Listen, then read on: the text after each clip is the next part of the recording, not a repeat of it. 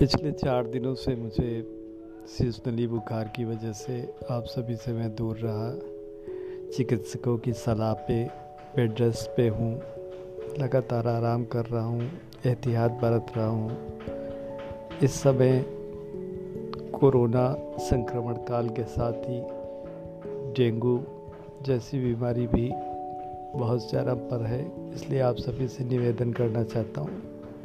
कि आप सभी भी अपने घर परिवार सहित ख्याल रखें, आसपास सफ़ाई रखें, मच्छरों के प्रकोप से बचें और अपनी इम्यूनिटी पर विशेष ख्याल रखें। खान पान स्वच्छ जल के चलते आप अपने जीवन की गतिविधि को थमने न दें।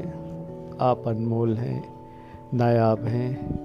हम सभी के लिए, हम सभी के लिए ही आप अपना ख्याल रखिएगा। स्वस्थ रहिए मस्त रहिए। नमस्कार।